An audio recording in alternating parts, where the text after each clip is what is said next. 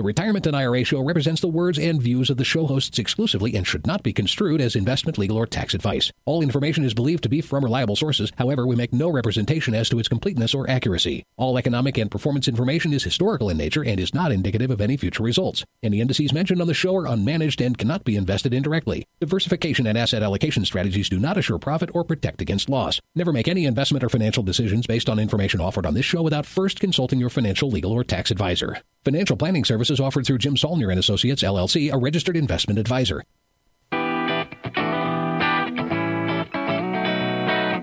This is the Retirement and IRA Show coming to you from beautiful northern Colorado. Join us as certified financial planner Jim Saulnier, as well as Colorado State University finance instructor and certified financial planner Chris Stein, teach you about IRAs, 401ks, annuities, Social Security, pension plans, and estate planning in a fun and enjoyable show. Whether you are listening live in Colorado or streaming from their website or iTunes podcast, Jim and Chris want you to know that they're available to help you plan for your retirement. Just visit their website at jimhelps.com. That's Jim, H E L P S.com, and click the Meet the Team button on the homepage. Now, here's Jim and Chris with today's show. Well, welcome to the Retirement and IRA Show Q&A edition for this week. We, uh, you wouldn't know this. We're recording this on an odd day, but it's going to release on the same day. Feels a little odd to Jim and I because we're recording this a little bit earlier than normal because he's out at the uh, the uh, annual Charles Schwab conference for advisors attached to Charles Schwab. We custody our assets that we manage at Charles Schwab. So he's uh, visiting with uh, all the Schwabians out there. and uh, he's got Jacob out there too. So one of the minions here from the office is, is out there. I haven't heard how Jacob's liking it, but uh, uh, they're out gathering all sorts of information, learning all kinds of cool stuff to help our practice and help those that we uh, serve, if you will. He's joining us from his, I believe, his hotel room um, just like we recorded the EDU show for this week as well. So the acoustics in the hotel room were pretty good. We'll have to see how his cough is shaping up. I suspect it's a little bit better today than it was yesterday when we recorded last, but uh, he assures me he's got a nice set of questions. Um, we've got a Social Security question, I know, and an, and an IRMAA question. We seem to be getting lots of IRMAA questions in. Um, and it's not even really IRMAA season in my mind. IRMAA season would be after people start receiving their Medicare premium assessments for the upcoming year, which I don't think has come out yet. Uh, haven't heard anybody receiving their official announcement yet. Um, that's usually where people get slapped across the face with their first IRMAA announcement or their first IRMAA assessment on uh, on their Medicare uh, uh statement, if you will, that comes out towards the end of each year. Didn't they announce that Medicare premiums are going up about six percent? Yeah, they're up about um, eight or nine bucks. I think it's about one seventy four now. It's like nine dollars or so. Um, so it's up about I think about six percent sounds about right. Yeah, and they made the announcement a little earlier than normal. They haven't sent everybody's individualized estimate, so they've announced it broadly. So if you if you are going to, and if you know what your IRMAA bracket is, or you know what that you're not in IRMAA, then uh, you know what your premiums are at this point in time because they've officially announced it. They announced it back on October 12th, so they they were a couple two three weeks earlier than normal. Um, I'm not sure that what if that indicates they're really getting their their stuff together, but yeah, it was an increase of nine dollars and eighty cents from 164.90. I used to always call it $165 for 2023. It's going up to 174.70 for the base Part B premium. That's if you don't pay an IRMAA premium surcharge. It'll essentially be 175 bucks a month for your Part B. Uh, so yeah, that, that that is known, but everyone will get their official letter notifying them of this. And also in that letter will be, oh, by the way, you are paying the base amount or you're being blessed with IRMAA, income related monthly adjustment amount, or an increased um, Part B premium uh, on top of you know above and beyond the 174.70 that is the base amount. So watch for your letter in the mail. Was that my cue? You didn't give me a very good handoff there. Well, I didn't realize you left. I didn't leave. I just muted. There's no place to leave. I'm in a hotel room. I can't walk to my microwave like I usually well, I didn't realize you weren't there until I looked up and your microphone was muted. So I was suspecting you were getting ready to jump right back in. But uh, No, I'm sitting in a hotel room in, So- in Philly. any uh, exciting news from the conference from today that you want to share with us? No, I mean, mo- most of the courses I'm going to, the classes and the booths that I'm stopping at are all business related. Okay. Uh, how to run a business. I think I'm boring the hell out of Jacob, but I let him go to whatever classes he wants. Uh, he was at one uh, earlier today. I don't know which one he went to. We both went to a sequence of return risk presentation that I had already seen Michael Kitces do in the past, but he did kind of a repeat of it, and I thought Jacob would would find it interesting, and he did. Does Michael's Uh, suit fit any better this year than he normally? Uh, yeah, I think Michael is slimming down, so uh, kudos to Michael, and uh, still wearing a blue suit. Oh, I never uh, felt his- that his suit was too small. I always felt that his suit was a little oversized. It just seemed to kind of be baggy on him. True, but I think because he's losing weight, he actually had it tailored, or he Oh. bought a new one. Maybe nice. We'll see. I'm missing out on all the fun. Get to see what Michael Kitces is wearing. Well, it's pretty much he always wears a blue suit, Yeah. and uh, his his colleague and associate, uh, whatever you want to call him, Jeff Levine, uh, a friend of mine. I wouldn't say close friend, but we are very cordial with each other when we see each other. Uh, always has his uh, vest on, so uh, I think that's the kind of what do you call it, a, a shtick, uh, if you will. Uh, Yeah. but I will say, when I was at the Rock Retirement Club uh, meeting in, um, don't tell me, it was somewhere, Dallas. Phew, had to pull that out of nowhere. Uh, Dallas two weeks ago. I did uh, get some nice remarks about the shirts I wear, so maybe that'll be my shtick. Wear nice shirts. what kind of shirts did you wear? The the Robert Graham shirts that I like that are a little bit on the pronounced side. That uh, very colorful. I have cheerful shirts. I know you wear your boring polos. Mine are boring. Yeah. Yep. That's my shtick. Boring Your and your dull. shtick is boring. Yes. Okay. All right. Well, anyways, let's let's give up our shtick and get into uh, the email questions, so I can get back to the Schwab conference. Okay. Okay. It. Uh, where am I? The emails. There we are. Nope, that's not it. There we are. Okay. So we'll do a Social Security question first, then an IRMAA question, then an annuity question, then the new question of the week, and any other question that we want to get to. And we have uh, two updates from the Ed Slott group from last week's show that I will bring everyone uh, in on.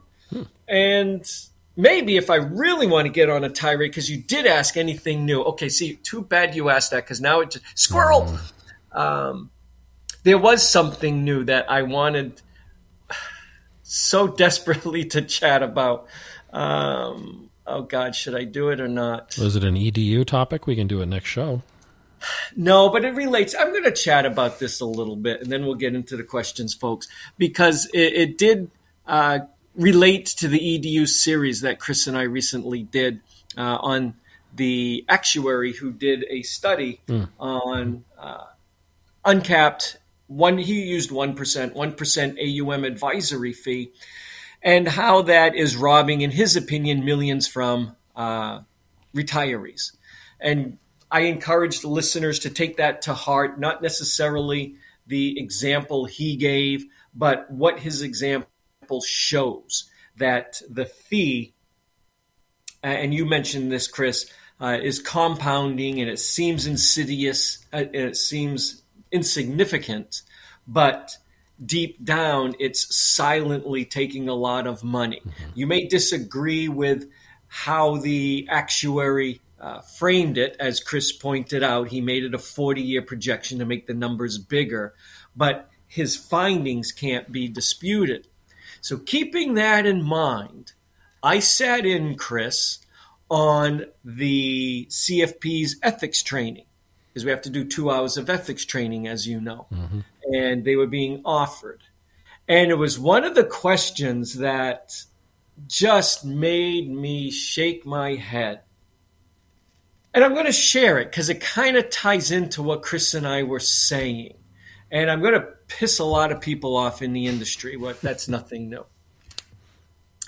So you and I, Chris, honestly, folks, if you listen to us, we we are agnostic in the sense I don't necessarily feel a registered rep of a broker dealer who earns money on a commission is any better or any worse than my business model, which is an investment. Well, I own a registered investment advisory firm, but I'm also an investment advisor representative of that uh, registered investment advisory firm. Chris is an investment advisor representative of the registered investment advisory firm. So you have the registered rep who generally earns a commission working for a broker dealer. And then you have the quote unquote fiduciary advisor who is held to a different standard, true, but we've said many, many times you can't legislate morality. But they generally earn a fee. Now, you know, Chris, because you're in the industry and we chat a lot about this, the CFP board doesn't let Chris and I call ourselves fee only planners. Not that we care about that, but they're adamant that if you receive, they don't call them commissions, they call them sales related compensation. Mm-hmm. If you receive sales related compensation, you can't be quote unquote fee only. Well, because I personally maintain an insurance license, and even though nine times out of 10, when, when offering annuities, we use fee based or quote unquote commission free annuities that don't pay me one red cent. But we do occasionally earn a commission on an annuity, which we will explain to a client if we feel that annuity is better or the only option, which is often the case, especially on MYGAs, where we have very limited fee based and a wide variety of commission based. Why am I going down this road? There was a question, Chris, on the ethics exam, not exam, but we had to answer questions to prove we were paying attention in the audience mm-hmm. uh, and answer them on our smartphones. And the question really made me shake my head because the CFP board still doesn't feel that, how can I put this? An advisor who earns an AUM fee is considered more pure. Remember, I used the analogy a squirrel. And an advisor who receives a commission on investments is less pure or erect. And I've always said they're both rodents. So the question came up, Chris, where they laid the groundwork that there was a registered rep so he, a registered rep of a broker dealer, which Chris and I are not registered reps, and we have nothing against though that business model. Is that correct, Chris? You don't have anything against the registered rep model, I hope. No, there's nothing inherently wrong with it as long as they're not holding themselves out to be something they are not. Correct. I agree. They're not a fiduciary. Legally speaking, they are not a fiduciary. Now, many of them also hold a fiduciary license through an affiliation with a registered investment advisor, but now we're going down a whole other rabbit hole yeah. that I want to avoid. But they laid the framework this way, Chris. They said there's a registered rep and he has a client, and the client, I forget how many dollars the client was going to invest. That's immaterial. But the registered rep had two choices and they laid the framework that this particular client was looking for a long term hold, was not looking for active management. Not that they were looking for passive, but we're not looking, I guess you could say, for timing the market or anything. They wanted a, a I think they said moderate allocation, long term hold, buy and hold. So that was the framework they were saying. This this to the registered rep in this example. So the registered rep only makes money if the client purchases a mutual fund from them. That's how registered reps are. And I'm not lambasting that business model. And I don't want anyone who's in the industry thinking I am if that's your business model. But it's this is the question, Chris. The registered rep had two choices put them in a front loaded mutual fund, otherwise known as an A share, folks, that would charge 4% upfront one time. Or put them in a C share mutual fund, which is what they call a level load sometimes, folks, which would charge the client, you ready for this, Chris? 1% a year forever. And they wanted to know which to live up to a fiduciary duty, which mutual fund should he have chosen? Now, I'll give you the answer, folks. The answer was the A share, the upfront 4%. Mm-hmm. percent And the person teaching the class went on to explain that the commission, because this is an evil commission on an A or C share. This is the rat, not the squirrel. Yeah. The C share, he actually is up on stage talking to a room full of RIAs, Chris, a room full of people who charge AUM yeah. fees. Maybe he was doing this on purpose. Firms, people whose firms dwarf the size of mine. We're talking people with hundreds of millions, if not billions of assets in this room, folks. And here's little old me with 120, 110, whatever we have, million of assets. Little old me. And he's up there saying, in this particular question, the registered rep would have been wrong if he put him in the C share because the client was a buy and hold and had a long term outlook. And 4%, even though it was up front, is cheaper. Could you believe that answer, Chris, to that room? Maybe he was a mole and he was trying to infiltrate and point out to all those 1% AUM guys that their fee model may not be in the best interest of the client. Am I going with this, folks?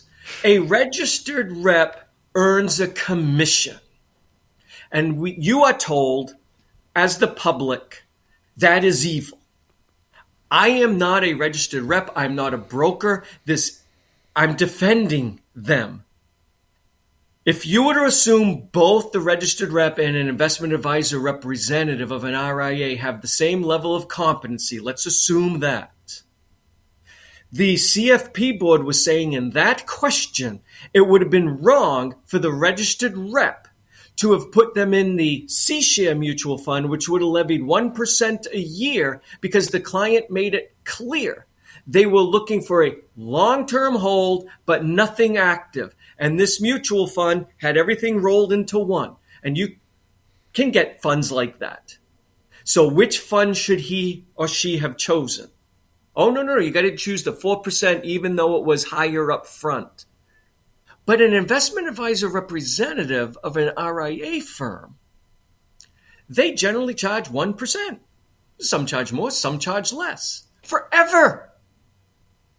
Yet they're the squirrel. They are innocent and pure. And I'm one of them. I am an RIA and an IAR.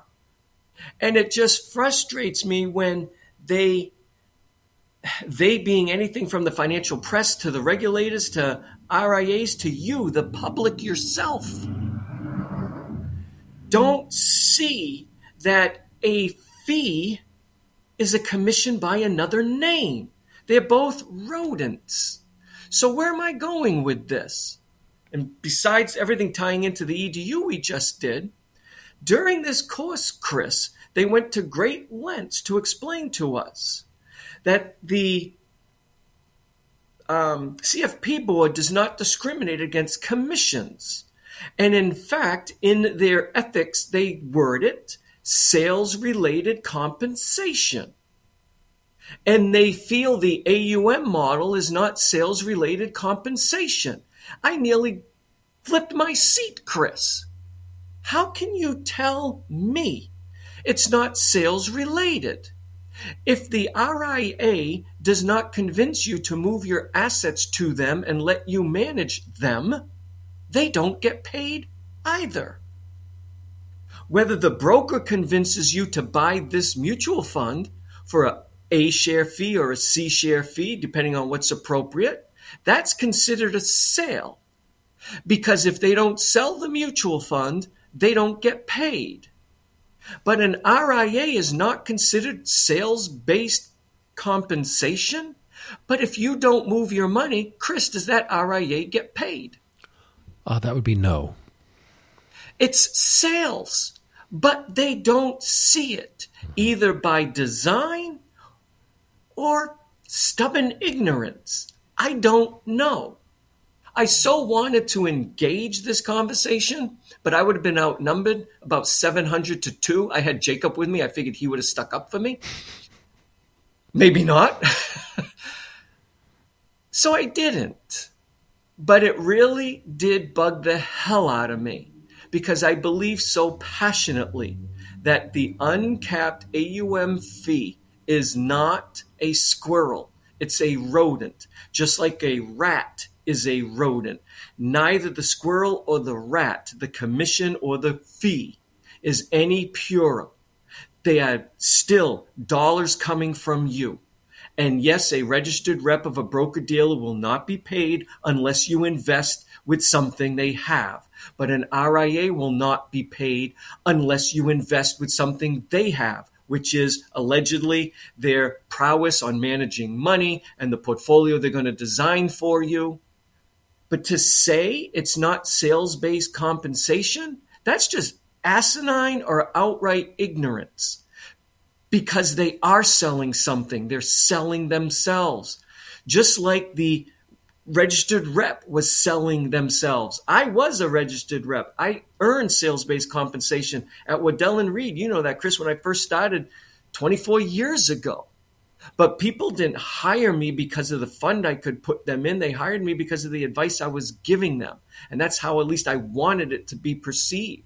And and I felt honestly that's why people were working with me. And that's one of the reasons I went over to the RIA side. I didn't want to have to convince people to buy an investment. I wanted them to believe in me but I also didn't want to be compensated only if I collected money. And I've always allowed my firm to operate by people just paying me for advice. And you know that, Chris. That's a tenet of that firm and many firms, not just mine. But there are many RIAs, folks, who will only give you financial planning advice if you move the money to them. Yet the CFP board says that's not sales based. And that's bull. Excuse my French. They're selling themselves at that point. So yeah, you asked me if anything got my goat or under my skin or, or got me going. That did. Aren't you sorry you asked? Well, I, I'm fascinated by the question. Oh, so was I. I wasn't expecting I, quite I took an, a screenshot an of it. I response. actually took a screenshot of it, not a screenshot, a picture of it. So it, it, the answer, I didn't get the question. I wish I got the question part. Too. You should email it to somebody and say, okay, so does this mean that's CFP and say, does this mean we should all become registered reps so that we could um, do these four percent up front because the one percent every year is bad? Well, they now granted, and some clients need ongoing hand holding and not no, I get looking it. for long term. But if you have, there's a lot of clients that go to RIAs that are buy and hold style folks. So that's what I mean. If you're yeah. a buy and hold investor and your RIA is only rebalancing you once a year, my argument would be based on that question, the RIA is not living up to their fiduciary duty by pointing out to them, you know, you might be able to go to a registered rep yeah. and pay an upfront commission right. and be a lot cheaper for you. That's what they should do, mm-hmm. but that's not what they're going to do. No. But they're the squirrel, and the registered rep is the rat. It's all marketing, folks. I'm trying to share this with you so you can see through the smoke screen and the gimmick. Why not just charge someone for your time and give them a retirement plan or a financial plan? Why do you have to manage assets? You should separate the two. Oftentimes, our firm uh, convolutes the two together and you're only going to be able to get financial planning, quote unquote, advice if I manage your money. And don't tell me then that's not sales based compensation. You're selling your investment management prowess in order to give financial planning. But if no money moves to you, you ain't being paid. So that's sales based. That that's the thing that irks me. When they went out of their way to point out, we have nothing against commissions. In fact, we just have an issue with sales based compensation. The whole industry is sales. When you go to a doctor, that's sales. The doctor's going to try to convince you he or she knows what ails you and they can cure you. The whole economy is sales based. Everything is a sale. Anyways, don't get me going on that. Okay, let's Okay. go to a Social Security question. Perfect. Now you're probably sorry that you shouted squirrel. I kind of whispered it, and then you. anyway. All right. I, hopefully, people found that baffling as well and scratching their heads. Really? That was a question on an ethics exam? To RIAs who charge 1% fees. Okay. My ex passed away and he received only one year of benefits from Social Security. I am now remarried, but looking at getting divorced. I will be 61 this year. I have a state pension as well as my quarters in Social Security. I am unsure with the windfall elimination provision when I should file for Social Security for myself. Or do I have the ability to file on behalf of my deceased ex?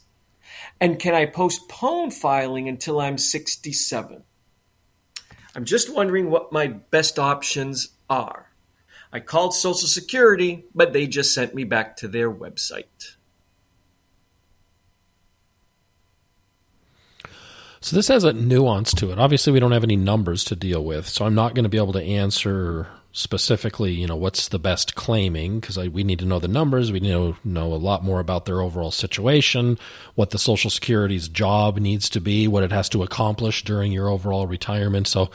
I can't get into that, but I can clarify a few rules that might help you uh, determine what's best for yourself. If you, you know, help this this uh, listener, um, and then uh, also those who might find themselves in the same situation. So I'm I'm going to assume that you were married to your ex for at least 10 years because that's the only time benefits on their record would be available to you is if you had been married for 10 years before divorcing. So that wasn't mentioned in here, but let's just assume that is the case. Assuming that's the case, um, uh, this person, if they were unmarried, would have the right to spousal benefits if their ex were still alive, and survivor benefits if their ex passes away, as if they were still married to that person. There's a couple nuances to the rules, but that's generally the case. If you're if you divorce and you remain unmarried, you then still retain spousal rights, if you will, to to, to uh, Social Security benefits. So, since the ex has passed away, we're talking specifically about survivor benefits. However, they mention they're remarried, so they're not unmarried. With survivor benefits, as long as you become you you uh, become married after turning 60, you actually can still claim survivor benefits on your ex's record.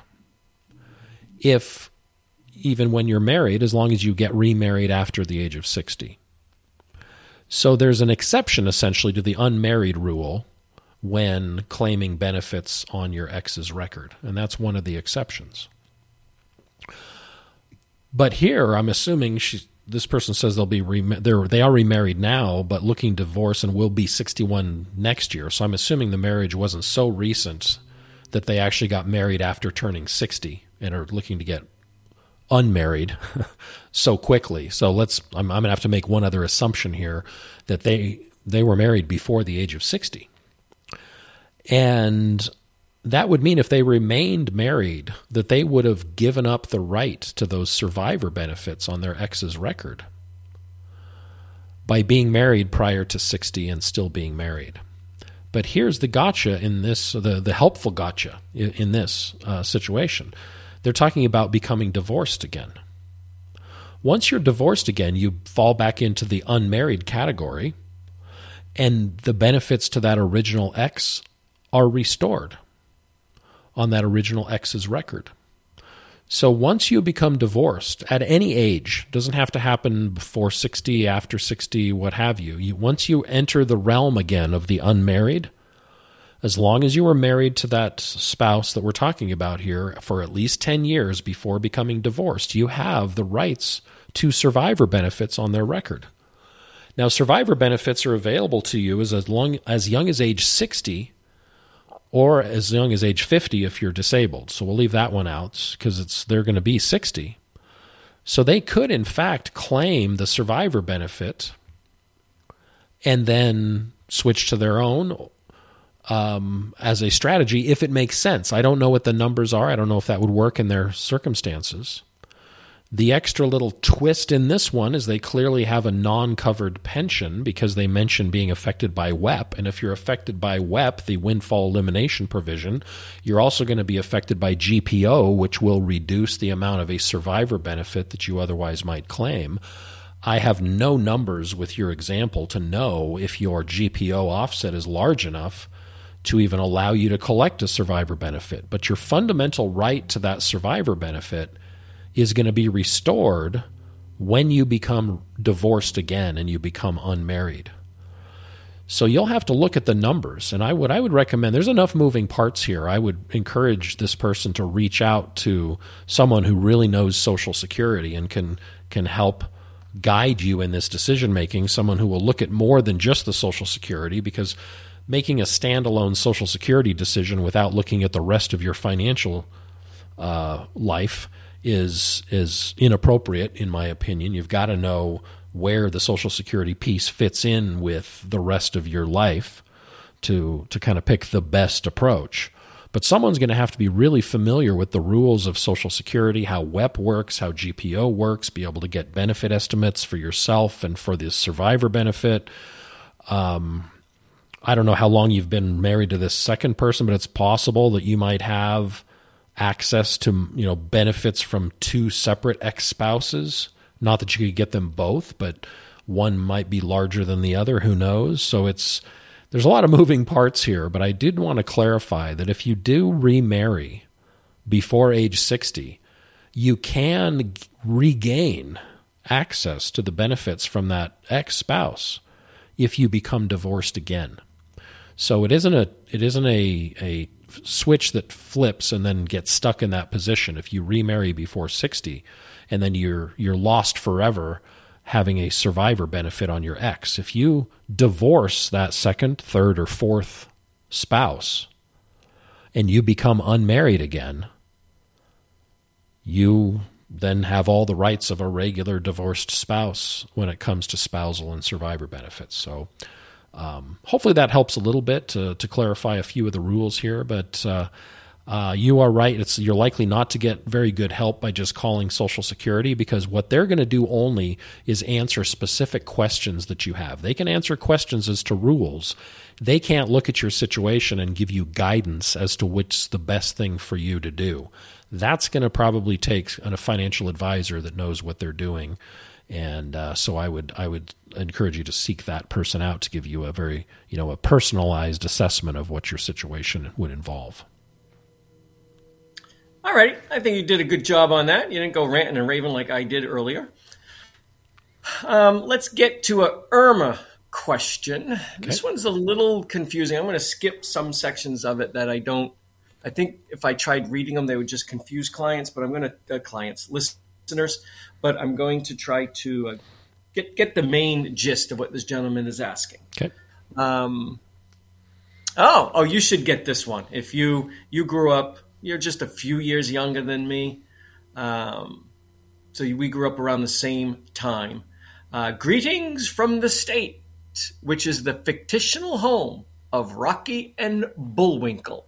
Anybody who, to me, is mm. older than 50 should be answering this question right now. Well, I know it's a northern state with a Canadian influence, so it's got to be Wisconsin or Minnesota in my mind. Oh, come on. Don't you remember where Rocky and Bullwinkle were? Do you know, the name of the town? I don't remember the name of the town now, but I certainly Frostbite watched. Falls. That doesn't help a ton. So, um, It's fictional. I- Minnesota. They're from well, Minnesota. I was about to say that. I was going to say between Minnesota and Wisconsin, I'm going to guess Minnesota. So, yeah. Rocky and Bullwinkle. That brings back some memories there. Okay. I Talk have a about question squirrel. about how yeah, IRMAA- yeah. Say what? Well, we were talking about squirrels earlier, so there's a squirrel. Squirrel. That's right. Rocky is a squirrel. And Bullwinkle's a dog. Uh, no, he's not a dog. What the hell is he? Did you watch the show? Moose. He's a moose. He's a moose. He's not a dog. Well, the dogs chase squirrels, so it's just squirrel, dog, whatever. Okay. I have a question about how IRMAA works. Mm-hmm. I understand the Medicare premium is based on your modified adjusted gross income from your tax return two years earlier. Mm-hmm. In our case, our 2021 MAGI, modified adjusted gross income, in our case, our 2021 MAGI was 192,000. My wife enrolled in Medicare for the first time this year. And let me make sure this came in 2023. Yes, May of 23 he said mm-hmm. this. Okay. My wife enrolled in Medicare for the first time this year and is being charged the base amount, about $165 a month for Medicare. For 2023, the first IRMAA bracket kicks in at 194,000. So we are paying the base premium, but just barely. Mm-hmm. They're just a couple thousand there, under. folks? Yep. Right. He's a little bit under the first IRMAA tier where he would be hit with a surcharge. Yep. They're at 192, the tier's at 194. So they're getting by, as the saying would go, by the skin of their teeth. My question is if our income in 2023 does exceed 194, will this get caught when we file our 2023 taxes? And will the IRS expect us to pay the difference? It'll be about $65 a month more for her with our tax return. Further, if um, that's the part I want to skip, though. The, the next part I don't think applies, so I'm going to skip it. I'm going to go to the end. You guys often talk about how to file for an IRMAA adjustment if your income goes down. But what are the impacts if your income goes up? Do you get a one year free pass or will the IRS catch this? What about in reverse? If we are charged IRMAA, but our income ends up below the threshold, will we get our money back? Thanks in advance for your responses. Interesting question. Yeah, What I'm glad we got this question because it'll allow me to clarify when it works one way and when it works a different way because there's two ways this can work. I'm going to describe the default way because that's the way it's going to affect most people. And with most people, uh, he's essentially describing the fact that it's true that for 2023 Medicare premiums, it's going to be based on your 2021 modified adjusted gross income from your tax return from the tax year 2021. And they're just under it. He asked if you earned more than that in 2023, are they going to come after you for it? And the answer is no. No, because your 2023 modified adjusted gross income is going to set your 2025 Medicare premiums. That's where they're going to catch it. So your 2023 income might very well generate an IRMAA, but only in 2025 and only if you exceed the IRMAA uh, premium or the IRMAA tiers that are set for 2025, which you won't know until the end of 2024. But it'll be based on your 2023 modified adjusted gross income. So they're not doing any of this real time truing up or truing down. They don't look at your, they don't, it's not that they're estimating your IRMAA based on your two years ago modified adjusted gross income. They are literally using your modified adjusted gross income from two years ago to set your premium for the year. And that's end of story. That's how it works standard. The exception, and we talked about this recently on one of our shows, is when someone files SSA 44, which is the appeal to use a more recent year for IRMAA determinations rather than two years ago. That's literally what you're doing with your SSA 44 filing. You're saying, please don't use two years ago. Use a more recent, this more recent data for this year that we have. And you might say, well, why wouldn't everybody do that? You can't unless you have one of the life changing events that allows you to char uh, file SSA 44. If you do, and you, for instance, let's say their 2021 um, MAGI was much, much higher than what they stated. So they were going to be affected by IRMAA, but they retired since 2021. Maybe they retired in 2022. So they could, and their income now is much lower. They could have filed SSA 44 and said, please, for 2023, do not use our 2021 income. It was much higher because we were still working. We are now retired, which is one of the life changing events reduction of income, not technically retired, but reduction of income. And please use our estimate for 2023 modified adjusted gross income instead. And the IRS, as long as your life changing event really did happen, will do exactly that. They'll use your estimate for 2023. But here's where they will true it up at the end of 2023, when they finally get your income information, when, once they finally get your modified adjusted gross income figures for 2023, if they were higher than you told them you expected them to be, and it causes you to be in a higher IRMAA bracket, you're going to get a letter from them that says, Well, you asked us to use 2023 to determine your 2023 IRMAA, and we, ba- and we trusted your estimates.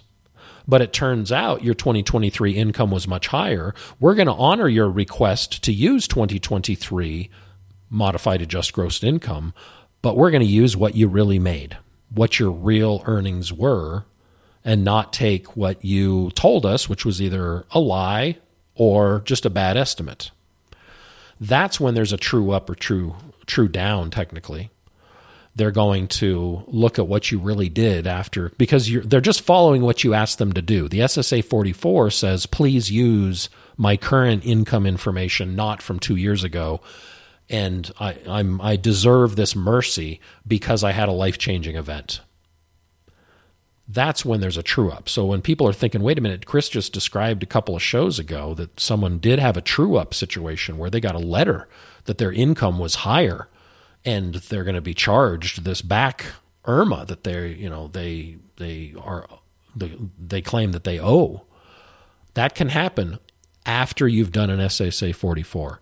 If that's not the case, if you're just regular, you know, dealing with things as you know as as normal, we we would call it, um, they're using two years prior. So there's no true up or true down. Your current MAGI is going to affect you in the future for future IRMAA determinations, but they're not going to make real time adjustments as I just described. So hopefully that kind of clears up how it all works and and uh, um, you now understand when there's this true up situation and when there isn't. Okay, excellent. Thanks for the clarification. Mm-hmm. I'm sure everybody appreciates it who geeks out on IRMAA like you do. Okay, let's get into two things from last week's show, folks. Mm-hmm. We had um, some follow ups that I wanted to get some clarification from, from the Ed Slott minions, if you will. And we did. So the first one, let's go to the easier one first. That was when uh, I started going off on a tangent, which longtime listeners know isn't difficult, or new listeners probably figured out by now. That's not hard for Jim to do. And I started giving an example. Uh, I forget how it came up or, or in what question that, that it came up. Oh, it was the the basis inside an IRA and how we separate basis out of an IRA. We had that question of the gentleman wanted to do a QCD um, on from a credit union, remember, and there's a question on there. Does this have any basis? Okay. Yeah. Mm-hmm. So, anyways, we don't have to get into that question. I started giving an example, though, of one of the easier ways to separate after tax basis from an IRA is to move your IRA. And I gave the example of someone who had a $130,000 IRA. And um, the year before they retire has to be the year before to make it work perfect. The year before retirement, he or she moves the IRA into their employer mm-hmm. 401k. The only dollars that can move, I said, are pre tax dollars. So the $130,000 of pre tax dollars will move. I said there would be $30,000 of after tax dollars left over. And I said the person could convert them, or, and I went on and I said, take them out because it's after tax dollars. You can get $30,000 out, 100% tax free. And then I said, unless they're under 59 and a half, then they, and I paused because I wasn't sure, are they going to owe the 10% penalty or not? And I wasn't 100% sure. I felt after tax dollars, no, they wouldn't pay the 10% penalty, but I wasn't sure. Maybe they would. And I forget what side of the coin you I think fell I, on. I guessed they would not pay the penalty on the after tax dollars because there was no tax owed. owed. Yep. But That's what we thought, but I wanted to make sure. And the minions at the Ed Slott Group said no 10% penalty on after tax dollars, even if under the age of 59 and a half. So I just wanted to clarify that. Okay, the one that everyone may be waiting for with bated breath was the question we got from another advisor who did email us, Chris, clarification on why his firm is looking to do this in one yeah, he, transaction. he copied me on it too, so I saw that. Yeah. Okay. Uh, in short, folks, this is the advisor who wrote to us and said, hey, let's just say we have a client who has a $25,000 RMD. Could they do a conversion in one fell swoop? He, the, he has, the client has not taken the RMD yet. Let me make that clear. As we have always said, once you reach RMD age, first dollars out of an IRA are always considered the RMD. Mm-hmm. RMDs cannot be rolled over into another IRA, and all Roth conversions are considered rollovers. Therefore, RMDs cannot be rolled over.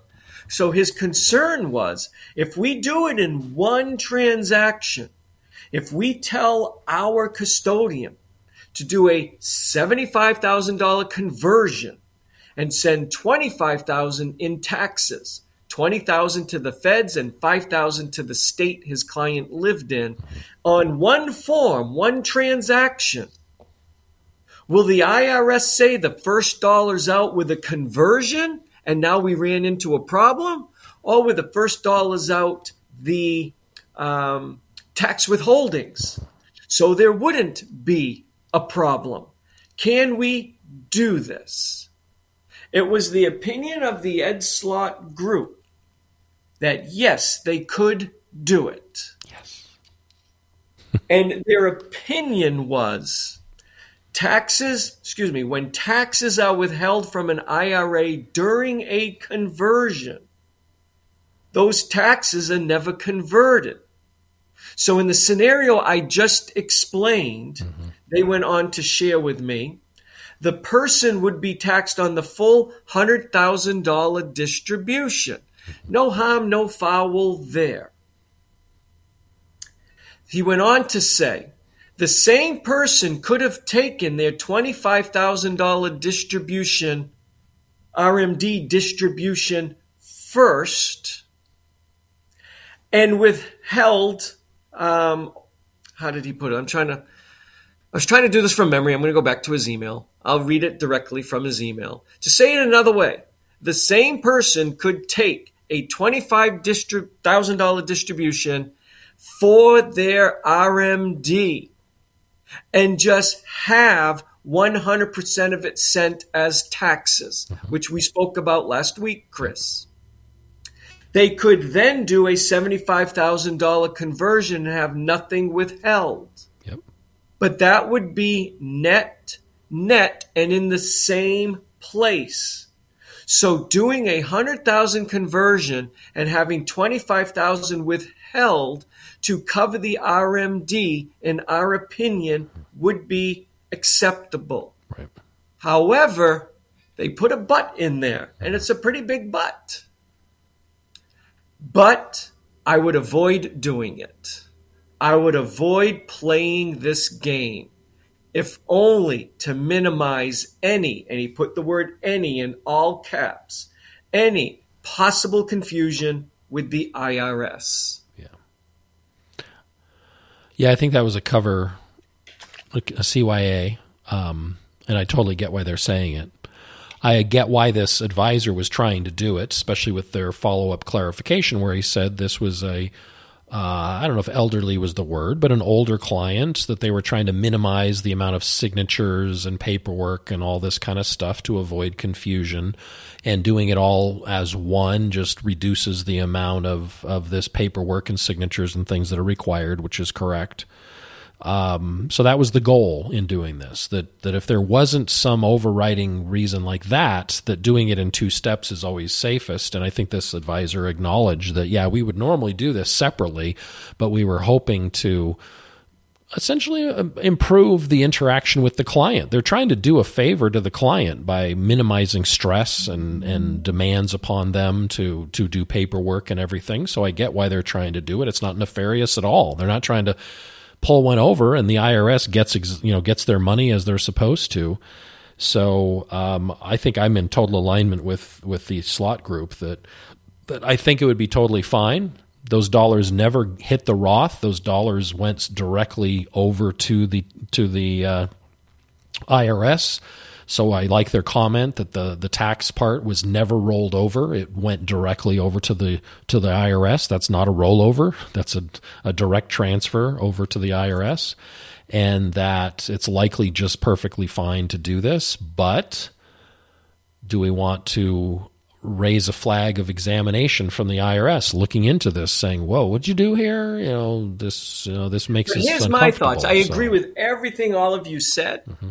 And I would say go ahead and do it without hesitation. Yeah. Now that I thought this through for a week and I got the Ed Slott's question, I just listened to you as well, Chris. And here's my point around it. You're going to get a 1099 of 100,000. The IRS mm-hmm. doesn't know what came first, the right. chicken or the egg. Exactly.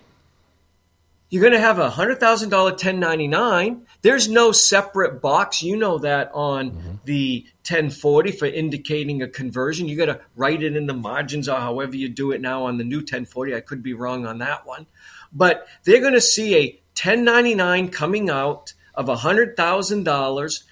They're going to see all of it paid as taxes.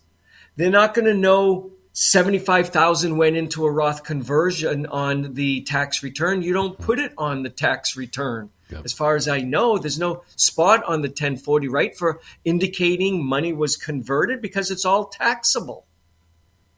It's all the same. They're going to see, they're going to know what the RMD is. They're going to have the, is, uh, God, here I go from memory. 5329. What's the, I think it's pretty much 5329 that comes out in May to report the value um, uh, of the IRA, so the, the IRS knows that you have one. They're going to know an RMD is required. They're going to see $100,000 coming out. I've never heard of anyone being audited and saying what came first the conversion, the $75,000 conversion, which they don't even know you did, or the $25,000 RMD. They're just going to see $100,000 coming out. I think it would be okay. And is it 5329? Did you Google that? I'm pretty sure it is. All those forms come from memory now. I don't study them. But I'm sure, oh, I'm pretty sure 5329 is the form for reporting the value. No, 5329 is the penalty. Right, the penalty. So what what is the, the reported yeah. one? Gosh, now I can't remember. Dun, dun, dun, 5498. 5498. Thank you. It was on the tip of my tongue. Oh, I I get so confused with it. There was a time where you had to know those by heart. Now you forget them because you can just pump it into Google.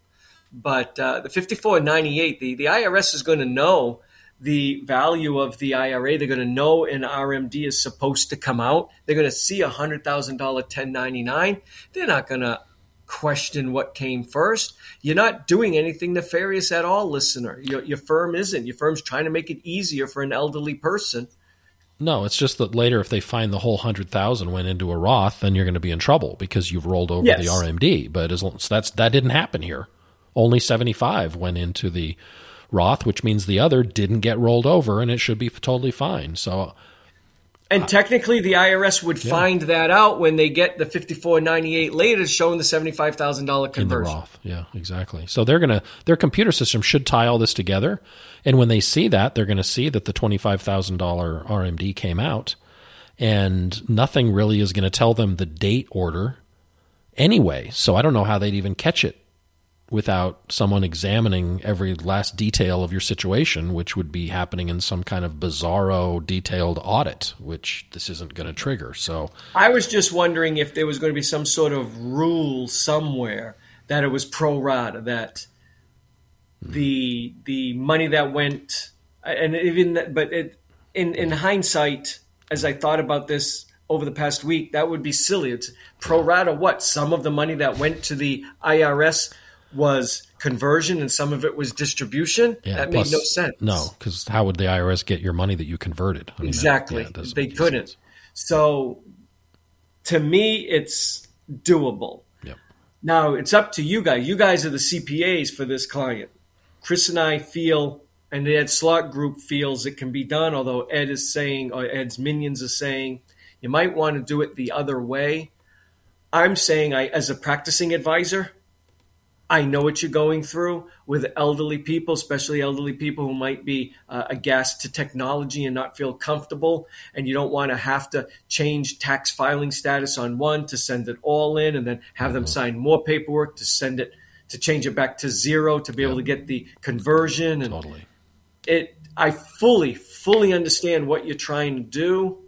I think it can be done.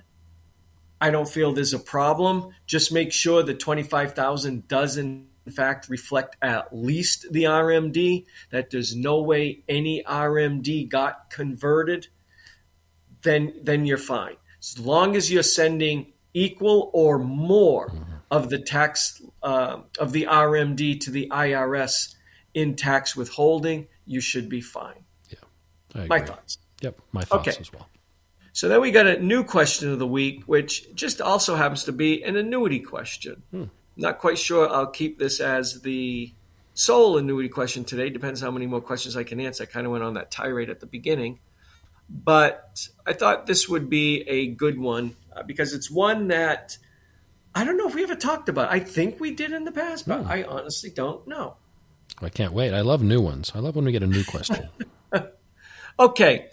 Um, ba-da-ba-ba-bum. I am from a state which joined the Union in 1845 as the 28th state.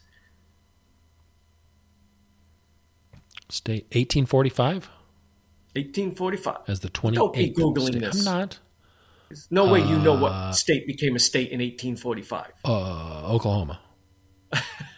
No, I, even I know it 1845 Oklahoma. But close. It borders Oklahoma. Well, don't laugh at me. I got close then. Yeah, true. Nebraska. You throw a dot at the United States, you came close. I gave you another hint. It borders Oklahoma, I I know. Texas? Texas. Oh, see, only took me two guesses. Yeah, perfect. Okay, narrowed it down. Okay, I have a question about the treatment for distribution of a single premium immediate annuity. Assume I purchase a SPIA using my IRA money when I'm age 62. The annuity is held in an account with the insurance company, separate from the rest of my IRAs now. And he is correct there, folks. When you buy an annuity, whether it's a single premium immediate annuity, which is again the annuity that begins paying you in income, quote unquote, immediately, mm-hmm. it's usually within the first 13 months of purchasing it. They, they don't count the month you buy it. Then you got 12 months after, so you add it together, it comes to 13 months. So usually the income will begin somewhere within the first 13 months. So they call it an immediate annuity. But it is an annuitized annuity. There's no more money you get. You get income for the rest of your life. But the fact that the money was in an IRA has not been lost. It's still in an IRA wrapper, so to speak.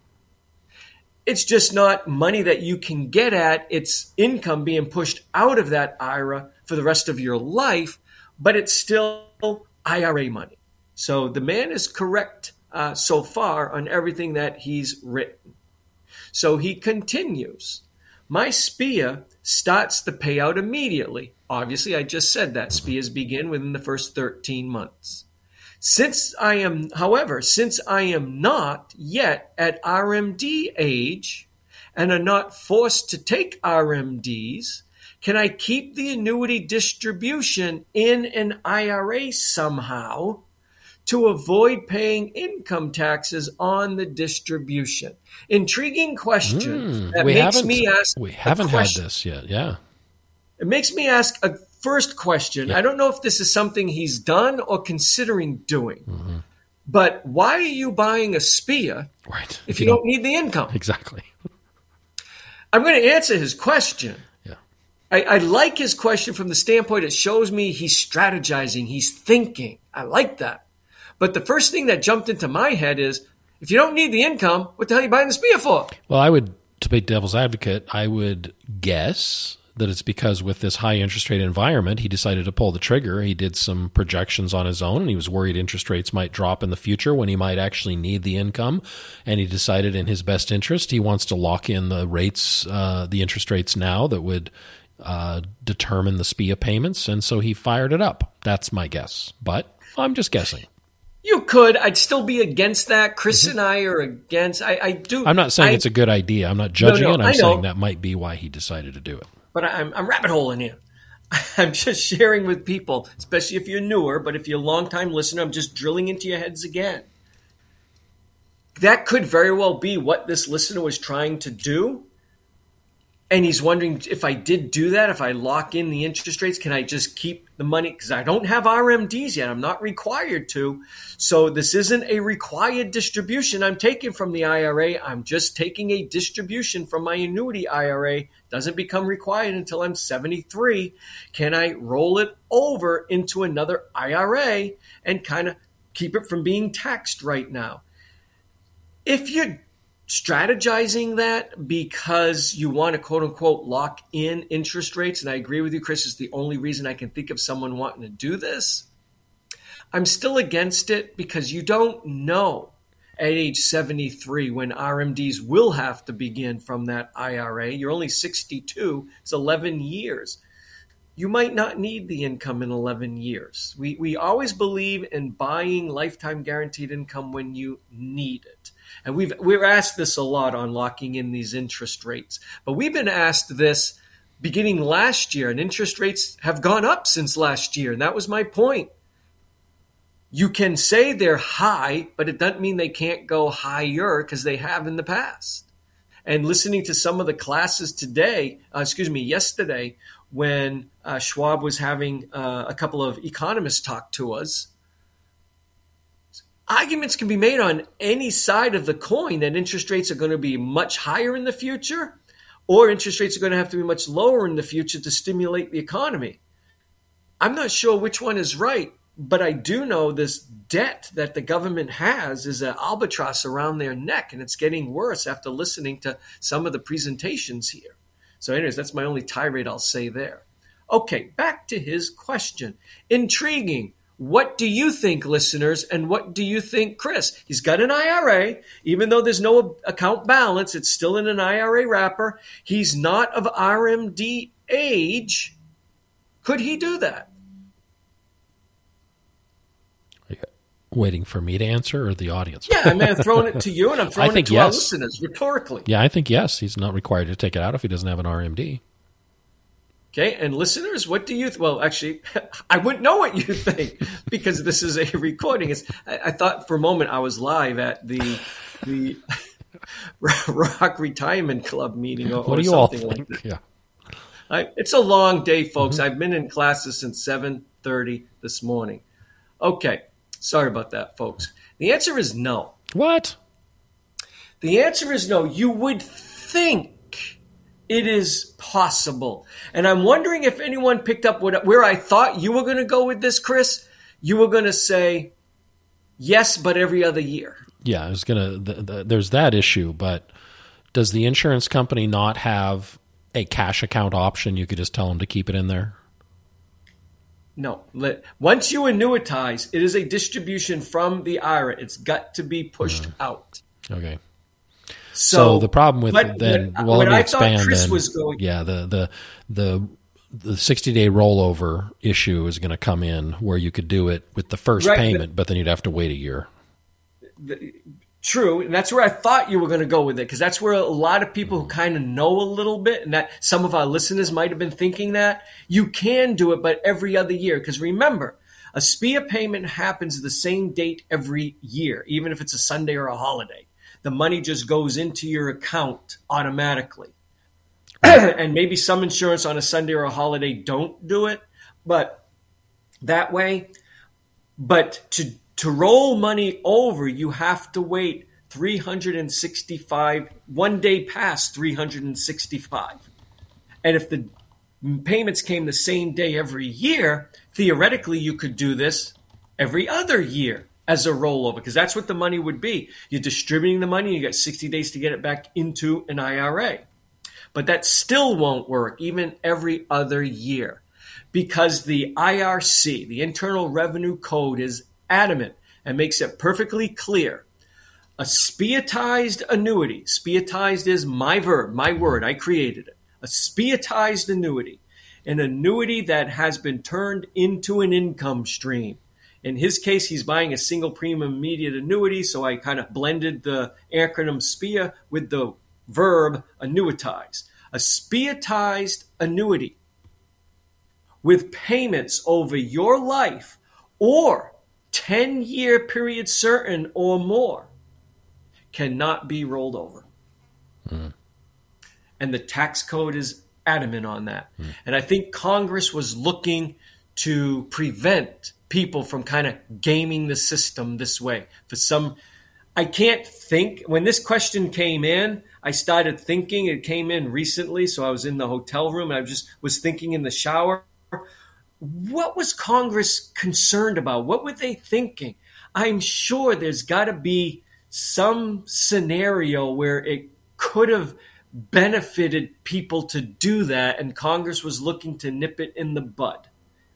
But any periodic payments for your lifetime, which is what this gentleman was going to do, or to get around that, if you were to say, well, it's not for my lifetime, but it's period certain for 30 years, so I can do it Right.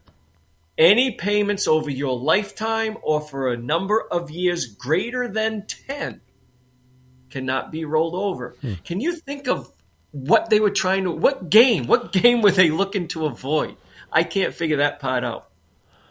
Maybe maybe it was kind of like the 5-year rule on Roth conversions where people that otherwise couldn't gain access to monies in a certain way could by doing i'm just thinking out loud uh, that that maybe there's a maybe this is a step as part of a multi-step approach that could get them somewhere they otherwise couldn't get to and they were trying to prevent that is i'd, I'd have to uh, there's nothing obvious to me that this would be an advantage where someone would want to do this um, that would help them. You know, in this particular case, it's not really helping them or hurting them. It's just you know, I've got my money in there. I don't need to take the money, you know, the the payment out right now. I don't need the payment to spend on. Uh, And to a, and a rollover, well, no, I see where you're going. I was going to say I, I I was going to go somewhere where where it would have been wrong. So I, I'm glad I caught myself. What I was about to say, I I can't figure out. Maybe you're right. Maybe it's part of a step that they thought could combined with several other steps accomplish something. Mm-hmm. I don't know, but they specifically wrote that into the tax mm-hmm. code, folks. So they were looking to prevent people from doing something. Mm-hmm. So the, I like the guy's question though. He was thinking. I, like it, even though I got the oh, answer wrong because I learned something.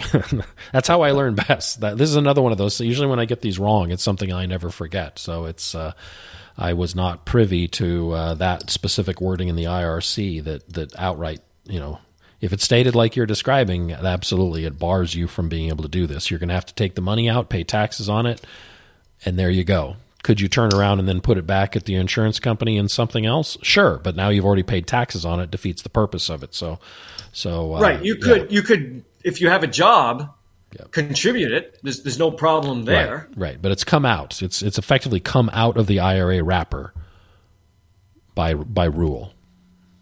Right. He he I was under the impression he was trying to keep it in the IRA wrapper so he Yeah. didn't have to pay taxes on it. Right. Um, you could convert it in the sense you took a distribution, you're going to declare it as income, and then you're going to no, not going to convert it. Rather, you could then contribute it. I stand corrected. You're not converting it because it's all conversions are a rollover, so you couldn't do a conversion with it either, since True, they bar do rollovers. do a conversion. But if he has a job, he could contribute some of it. Is what I'm saying. yeah, he can contribute now after tax money over Correct. to Which is the only money that can go into a Roth is after tax money. Yep. Yep. But you could contribute it Mm-hmm. if you had a job, but you still have to pay taxes on it. Yeah, that's in- that's interesting. That's uh, I don't I don't think we've ever faced that. I don't think if anyone's ever asked us if they could do that specifically. So Yeah. Yeah. Anyways, Nice. um, I do have to get back. A junior is texting me, wondering where I am. okay, Um, so he's I'm probably supposed to- hungry. You need to feed him dinner. So well, we're trying to trying to hook up with one of the presenters here to get a free dinner, but Ah. so far no luck. Oh. Um, but we're going to uh, go grab a bite to eat, but um, go talk to a software vendor that I've been wanting him to chat with, and, and I'm trying to get over there. So Okay. I'm not going to get to the last question I wanted to, folks. I'm sorry. I'm going to leave my hotel room, get back to the Schwab conference, and uh, meet with Jacob, one of our juniors, and chat to some software people. So Okay. I will be potting ways and chatting with you later. Chris. thanks. Well, thanks for taking time out and talking to me from your hotel room. So I'll take it from here. You say hi right. hi to Jacob for me. Yep. See you later. So thanks everybody for listening. If you want to send in your own questions for the show, uh, submit them directly to Jim through his email. His email address is jim at jimhelps.com. That's jim, H-E-L-P-S dot com. And um, uh, make sure in the subject line that you indicate it's a question for the podcast or a suggestion for an EDU topic, whatever it is that you're uh, uh, wanting to let us know. And uh, interesting questions. I think you know Jim. I think reads through a lot of these as they come in, and the particularly interesting ones, like this one being one we hadn't really tackled. This last question was something we haven't been asked. I don't think ever before. Uh, that increases your chances. So if you think if you have one, a unique question, uh, particularly if it's pretty straightforward. I mean, that was just a blunt, straightforward question. Those are perfect for the show, even though we might turn it into a 15 or 20 minute answer uh, as we as we investigate or, or examine the the nuances of it. Having those direct, hey, can I do this? You know, this is what I've got. This is what I'm trying to do. Can this be done? Or what happens if I do this? Those types of questions are perfect for this format. So uh, I encourage you to send you send us any of those you can think of. The longer ones, more of a crapshoot. If we can extract, if we can, you know, think we can share them with our listeners in a way that's efficient and uh, and not too, you know, overly specific just to you, then uh, they usually make the show. But uh, just little just little tips on uh, how you might increase your odds of getting your question handled on the show. So thanks a lot. Uh, we'll be back with you next week with a brand new show. You have listened to Jim on the radio, read his quotes in the media, and enjoyed his banter on iTunes. But even now, you may wonder what sets Jim Saulnier and Associates apart from other financial planning companies. The answer is quite simple. Jim's diverse team of professionals specializes in retirement planning. They form a lifelong relationship with you and measure their success not through product sales, but through the security and prosperity you may achieve in your retirement. Jim's entire team shares his unwavering commitment to placing their clients' best interests first while offering their services at fair prices with full disclosures. The professionals at Jim Saulnier and Associates are available to assist you with your retirement planning needs. Visit jimhelps.com to schedule your complimentary coffee and a second opinion meeting. That's jim, H-E-L-P-S dot com. Or call 970-530-0556. The Retirement and IRA Show represents the words and views of the show hosts exclusively and should not be construed as investment, legal, or tax advice. All information is believed to be from reliable sources. However, we make no representation as to its completeness or accuracy. All economic and performance information is historical in nature and is not indicative of any future results. Any indices mentioned on the show are unmanaged and cannot be invested indirectly. Diversification and asset allocation strategies do not assure profit or protect against loss. Never make any investment or financial decisions based on information offered on this show without first consulting your financial, legal, or tax advisor. Financial planning services offered through Jim Saulnier and Associates LLC, a registered investment advisor.